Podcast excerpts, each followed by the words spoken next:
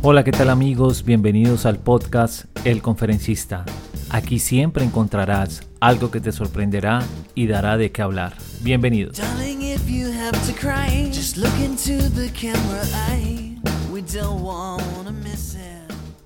Microsoft PowerPoint es un programa diseñado para hacer presentaciones en diapositivas, haciendo uso de textos, imágenes y videos desarrollado por la empresa Microsoft para sistemas operativos Windows, macOS, Android y iOS.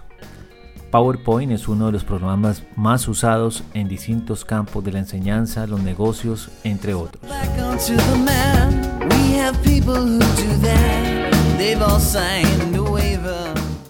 Según cifras de Microsoft, cada día se crean aproximadamente 30 millones de presentaciones con PowerPoint.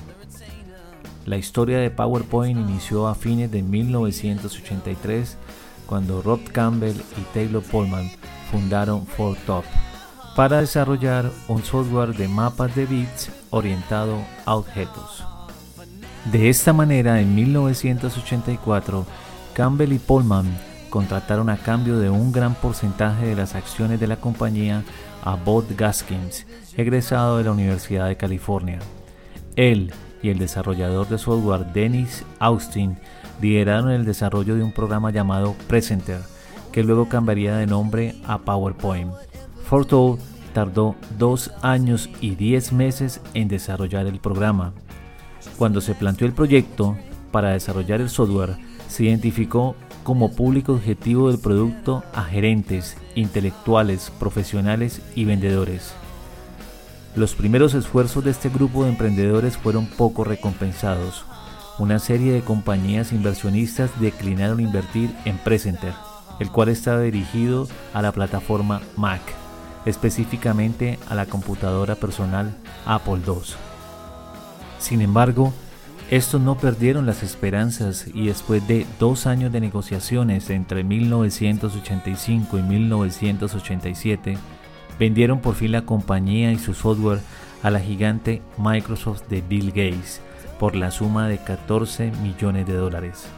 La compra de Fortode fue la primera adquisición realizada por Microsoft que había nacido en 1975. Algunos datos curiosos. Existe un partido político dedicado a la lucha contra el uso excesivo del PowerPoint. Se trata del Anti-PowerPoint Party nacido en Suiza en mayo de 2011.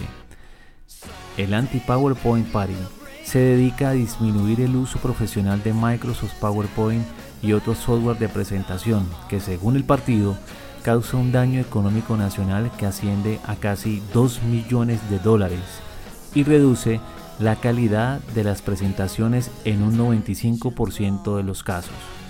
El partido aboga por el uso de papelógrafos o rotafolios como alternativa a los programas de presentación.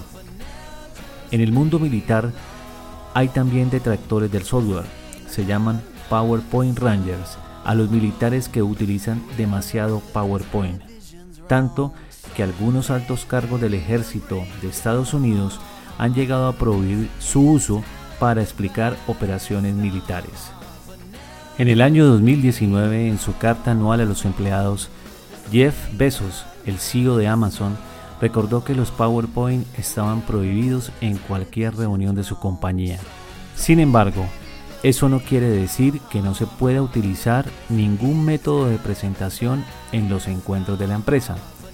Según Besos, abro comillas, en vez de perder el tiempo escuchando a una persona mientras el resto de los asistentes están en silencio, es más eficaz destinar 30 minutos a leer un ensayo de 6 páginas en el que se explique todo lo que se desea contar en la reunión. La estructura narrativa es más fácil de entender por los seres humanos que unas ideas generales resumidas en bullet points.